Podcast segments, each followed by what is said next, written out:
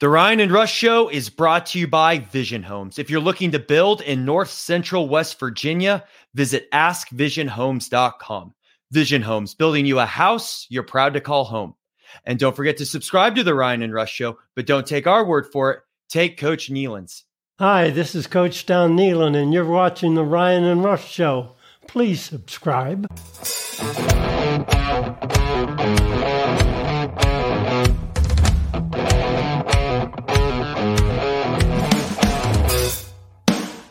And we welcome you into another edition of the Ryan and Rush Show, your source for West Virginia sports. Uh, StreamYard and the Wi Fi tried to prevent us from doing this show, Ryan, but hey, we will always figure out a way to get the show out to everyone. So glad to be here today. Of course, uh, as we talked about on yesterday's show, we said we make today more of the basketball as basketball season is around the corner, kind of talk about the Big 12 as a whole entering the season, and then, of course, focusing on the West Virginia basketball team, along with we got some updates from the former head coach too at the end of the episode, and we'll get to that here in a bit. Um, on tomorrow's episode, we'll be doing behind enemy lines, talking about the Oklahoma State uh, Cowboys, who the West Virginia West Virginia plays on Saturday, and then of course doing our previews and predictions for the football game Saturday on Thursday, Ryan. But let's get back to today's episode. Ryan, we kind of talked about it at the end of last week, um, hinted at it again on yesterday's episode, but now we have the opportunity to go in depth when there aren't pressing football issues, of course. The Big 12 released its standings at the last week. Uh, had West Virginia ranked number ninth, actually a little bit of a surprise to some people. I know you thought we'd be around the 11 mark. Um, I think Ethan Bach said that as well. Um, but and we think about it too, this isn't a disrespectful ninth. Let's let's look back, obviously, on the summer and everything that went down and how many iterations of this roster that we finally have, and we think we figured it out. And and we have our players. Actually, we have technically no, we haven't figured it out with RaeQuan Battle. We'll get to him in a second, of course. Um, but Ryan, let's get right into it. This this pre uh preseason poll. What are your thoughts on it as a whole? Uh, I mean, it's going to be another loaded uh, year in the Big 12. And obviously, headline Kansas is the preseason number one. Uh, Texas is, is loaded once again. Baylor's loaded once again. Um, and Houston's going to be good coming over from the American. Um, and then it, will be interesting to see with the newcomer Cincinnati, UCF's, uh, how they mesh and how they're able to withstand a Big 12 gauntlet. It's, it's going to be really interesting. I'm with you. Nine was more than fair. I mean, you look at KenPom, you look at the Almanac, uh, all the different uh, college basketball national publications. That was uh, they were around eleven, and I think some somebody may have even had him twelve. So nine was generous, but I think nine is fair it, with it, with uh, with RaeQuan Battle eligible. So of course uh, that's the big question. Um, uh, looming us, unfortunately, and, and, hopefully we'll get an answer on that um, here soon. But I, I, think nine gets you in the NCAA tournament with 14 teams now. Well, yeah, and let, us let, break this down a little further. So obviously we have Kansas leading the pack at 12 out of 14 votes. Number two, Houston um, with two votes as well. And the only question is here is, of course, Houston's a great basketball, uh, great basketball team, great history at Houston. You know, Phi Slamma Jamma, of course.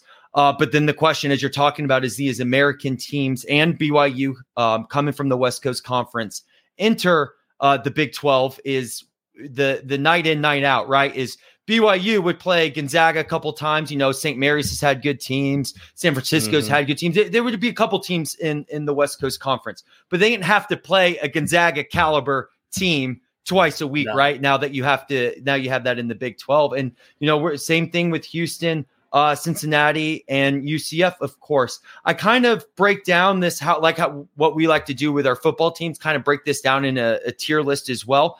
I think you have your top three that are a little separate from the rest of the pack, and you may even go top two a little separate. Texas, of course, coming off the Big 12 championship last year, and they look to do uh, big things again. Obviously, we would not like that to happen their last year in the Big 12, but in mm-hmm. terms of what they're capable of and and the caliber of their team. They absolutely deserve to be in the top three. And then I think you get a little separation, the bottom three as well, with Oklahoma, BYU, and UCF. Of course, UCF. We'll, we'll, we'll see what's going on there. Hey, it's it's it's college basketball, and especially when with home teams, right? Is you can have those upsets, you can have those um, spots where you're, you're, there's sandwich spots that we like to talk about, especially with the with the football. So we'll we'll we'll see how UCF adjusts uh, this year, but you know, you look at Oklahoma, right? The team that beat us last year, a team that can rise up when they need to, a very good team that can sneak their way on in here. And then, of course, BYU. BYU may not be the traditional BYU team that we've seen in the past, the, the Jimmer Fredette, right? The Brandon Davies, the hey, going all the way back to Danny Ainge and BYU. But BYU, especially in the college basketball, brings an atmosphere that matches kind of a Big 12 atmosphere, right? They have the second largest on campus basketball stadium in the Marriott Center, right behind Syracuse, too. I mean, it's still Provo, it's still an elevation you got to play at. That's it's it's a good thing that West Virginia doesn't well, not only football, but basketball doesn't have to go that, out there as well. I don't know how West Virginia got that, but I guess BYU, you know, little initiation into the Big 12 by having to go on the road. So that helps us from a travel standpoint. And of course, we have uh, Bob Huggins' old stop in Cincinnati on 11. Yeah, we'll, we'll see what they're capable of this year, but give them time now that they're in a power five. I mean, the Cincinnati basketball program could be back. So you even look at the Big 12 right and these kind of uh not I don't want to say lesser teams, but maybe lesser in terms of, of the polling this year. Teams with great histories, and you know, we'll we'll see how they do this year. But in terms of the Big 12 and moving forward, very capable programs that all of a sudden you could see a BYU, Oklahoma, Cincinnati shoot up to four, five, six, seven next year. Now that they have the, you know, the, they'll have a year of the Big 12 under them, and now that they have Power Five recognition as well. So it's, it's, this is the reason we're the best basketball conference in college sports, Ryan. Yeah. And I, like I said, with Houston, they, they look good on paper. They, they got a good transfer class. They got a guy that's won before but it's good. They they're going to find out quickly having to play this kind of schedule night in and night out. You're not playing East Carolina anymore. You're not playing Tulsa anymore. Uh, I mean, you look at UCF, you look at BYU. Yeah, they're probably projected in the bottom half, but if you look at the grand scheme, they were top 100 net teams. They were top 100 KenPom teams. So in Cincinnati, obviously, with the rich history that they you got to think that they're going to somewhat be in the hunt and be oh, able oh, yeah. to transition. But it probably will take a year. I I could see Houston finishing middle of the pack, and I know they're preseason number seven in the country, but it would not surprise me. I mean, you look at Texas, Baylor, TCU, K State, Iowa State, and Texas Tech right right in front of us.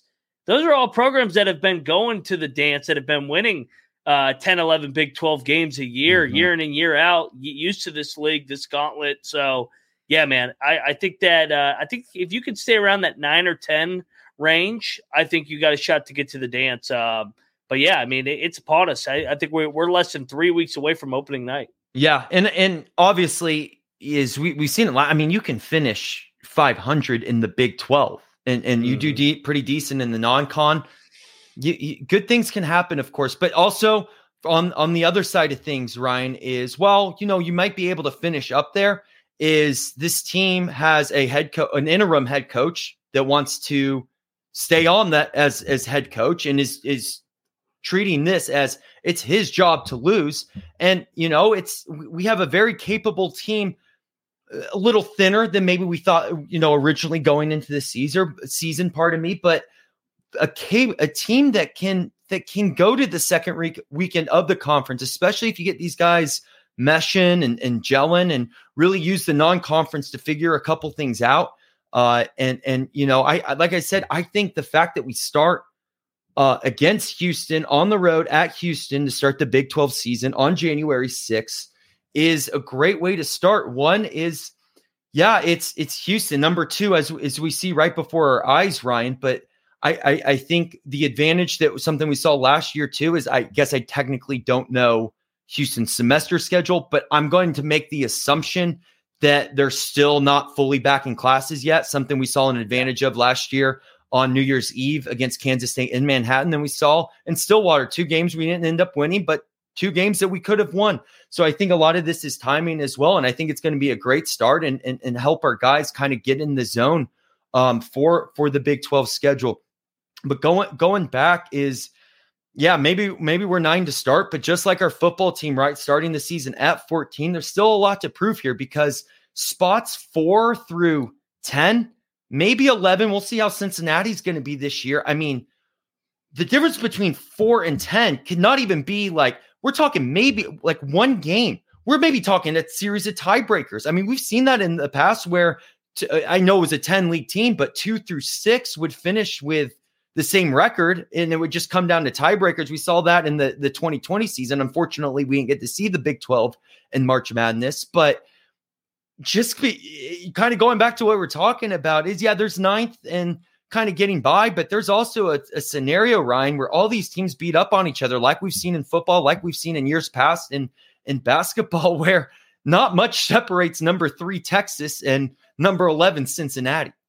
No, and we remember the COVID year that when the season yeah, ended. We fin- that's what I was finished, saying. We finished nine and nine that year, and it was third because it was like a five way tie at nine and nine, and then you look at the history of the Big 12 after usually what's been the top two. Um, usually, usually it was Kansas and Baylor. Texas snuck into that, uh, kind of replaced Baylor last year.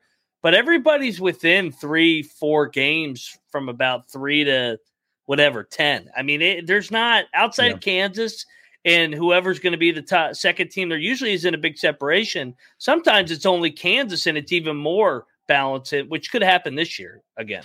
Yeah, and so kind of shifting the conversation, Ryan, to the Big 12 as a whole and kind of funneling it down to now how does this play out for for West Virginia and you know we there was a scrimmage this past weekend too that we'll that we'll talk about and a couple other things going around the program that we'll get to in a second but this is also a schedule that that uh, Josh Eilert and and that that favors this team that favors a team where for so long there were so many questions and that we finally, you know, pending RaeQuan Battle, which we'll, we'll talk about in a second, where Josh has a good feeling about it. I know you have a good feeling about it. I'm kind of, I'll, I'll believe it when I see it. And that's just because it's the NCAA, not because obviously I don't trust you or Josh or anyone around it. You guys would know more than me.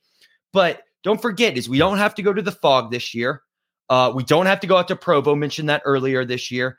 And the two other teams that come to play here, another great one, Baylor and Texas Tech, which I don't want to go to either of those two when it comes to basketball this year. But don't forget that is we kind of we'll, we'll call it our because we just played Dana, right? Our, our reverse Dana or Dana is in Jalen Bridges and and um Tucson coming here. So yeah. there's going to be that emotional factor. There's going to be that revenge angle as well for them and for us. And hey, that Baylor game last year too was was one that you know Should've we know won. what happened should have won and we of course we know what happened after that. It was kind of the domino to fall in in what was the, the year of 2023 for the west virginia basketball program. But hey we're still writing it. It's still in the latter part of this year. And you know what? I'll i'll i'll take that schedule ryan. I'll, i will. I, I think everything is in a good position for west virginia to go out and take it. And i think they want to. I think there's a lot of not only josh and his staff but those players feel like they have something to prove as well because some a lot of those players were from the transfer portal, or you got the Kobe's and Seths and Josiah's that are like, we stayed around here, we did that for a reason, and now mm-hmm. we're and we're going to show you why.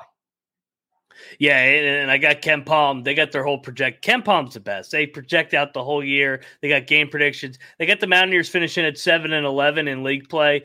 I think that's a little bit undervaluing. Mm-hmm. Uh, I think there's it's more of the unknown but third place 11 and 7 and then the last place is 6 and 12 so like literally five game difference between third place and 14th place headed into this year from a projection standpoint. That's just kind of what it's going to be. But yeah the teams like football is going to have a chip on its shoulder. Not a lot of people are going to believe in them because no. of the unknown of, of josh coaching the team uh, in for hugs. But i mean that's that's the best time to get them man. Uh, back against your wall and uh, and, and, shut everybody up. I mean, and and, and they're and they're going to get tested in the non-con too because oh, yeah. they're going to go down to Florida. They got a good good couple tests. Uh, they play SMU, then the winner of Wisconsin and Virginia. Well, we got to win, assuming that yeah. we win. Yeah, we well, play. I mean, win or win or lose, you're going to play Wisconsin yeah, or Virginia. So either way, um, UMass, you're going to play Frank Martin. That's a good mm-hmm. test uh, up there. You got you got guys like Darris Nichols, who's got a good Radford team coming back to the Coliseum, and then of course the headlines. You got the backyard brawl, which we, it's a game that we always circle, obviously, and this one's got some juice to it too. Friday night in Morgantown, December first. Rick Pitino's got Pitino arguably action. Top, he's got arguably a top twenty-five team in year one coming to the Coliseum, so plenty of opportunities. And oh, I almost forgot We got Ohio State and Cleveland Yes. to end the non-con. And last time we went to uh, Cleveland to play the Buckeyes, a guy named Deuce McBride came on the national stage. So That was uh, a great game. Yeah. Oh, great game. Yeah. Eh, never looked back after that. So and and I'm glad too. Uh, is usually they because because I get it. There is there's an art to this, especially your non-con. Right, you wanna you want to see what you have. You want to get some wins, some qual, you know, some wins under your belt, but you want to be tested a little bit too. So I I think this this non-con, if if Josh goes through and let's say one two losses, really good shape, and which is very possible too. It, it, it- it's the right balance for this non-con. It's going to be tough, but you know we've talked to Josh and and and you know from his press conferences and the things he's posting and the team's posting as well.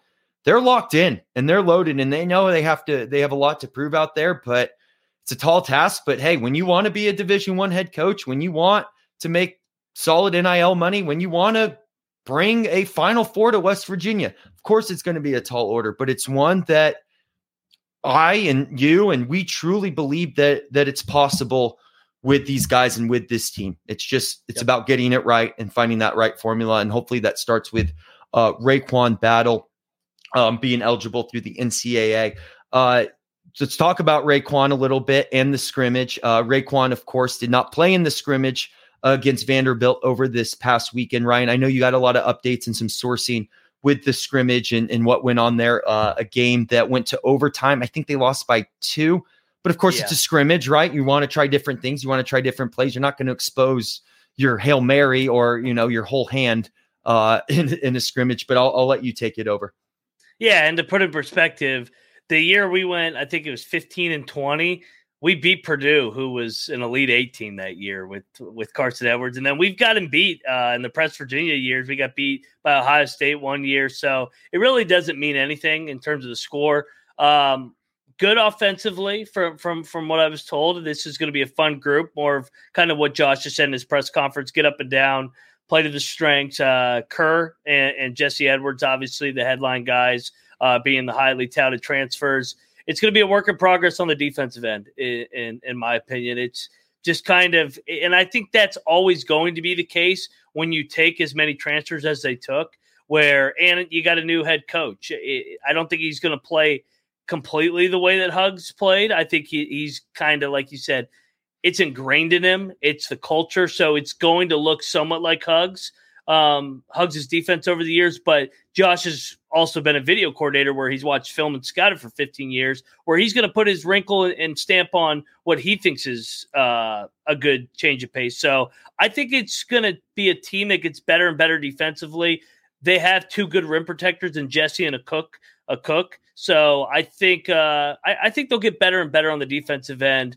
I that would be my biggest concern headed into the year would be the defensive side of things. Uh, just mention these different transfers because I mean, for example, Jesse Edwards, he's coming over from playing in a two-three zone for 40 Mhm. minutes. He's he's having he's having to learn how to guard ball screens for 40 minutes because everybody ball screens. He's, you're not guarding a ball screen in the zone. You're just standing right in front of the rim and putting your arms up and getting the rebound. So uh, Akok, obviously, coming over from UConn and Georgetown. Kerr, uh, it's coming over from over from Arizona, where defense was optional over there. So I mean, they were good offensively, but let's be honest, they did not guard anybody. So Win the Pac-12, then lose to yeah. Princeton. Part of the Yeah, game plan at no Arizona. doubt. I mean, they it, it's it's everybody coming from a different system that it, you got to mesh them into everybody rowing the same way. So I think Yeah. they'll get better and better. But offensively, I'm not worried at all about this team. But Yeah. that's where Rush, like guys like Seth and Kobe and Josiah, are invaluable. Where they've been Mhm. in this system where they can contribute without having to run a play for them.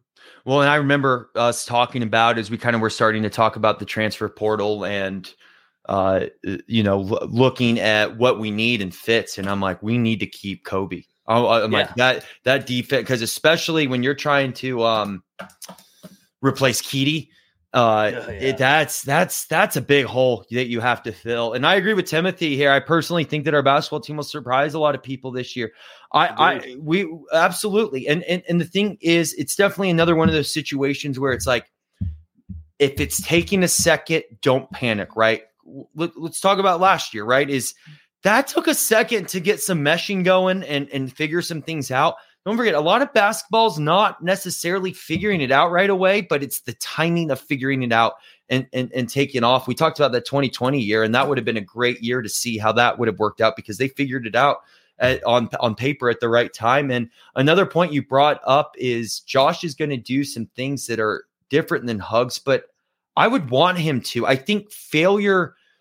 I think we could see from the coaching standpoint is when coaches try to like assistant coaches get for whatever reason the head coaching job and they kind of try to fall in that trap of being like their former head coach instead of having their own identity and being themselves so I mean, I'm glad. Don't get me wrong. Is I would love to see a Bob Huggins defense out there, and don't we, we understand the coaching tree that comes from. And you talked about the carryover players from Bob Huggins, but it, Josh needs to do what he believes is best for the team, what fits the identity of the team, and what and his coaching style, what he believes in will be successful. And maybe there's things he takes from Hugs, maybe there's things that he doesn't take from Hugs, and as long as it works, fine with it. And, and yeah. of course, and you also got those, you know, still those you know, never take an opponent lightly, right? We saw last year with some Big 12 guy, uh, Big 12 teams losing to losing a couple buy games to start the season, or at least having close ones. You know, don't take those buy games for advantage, but also take advantage of them, if that makes sense. Kind of, you know, using the word differently there is use that to really set that foundation and figure things out and figure out what works. You're going to need your experimental time. So if you're not covering this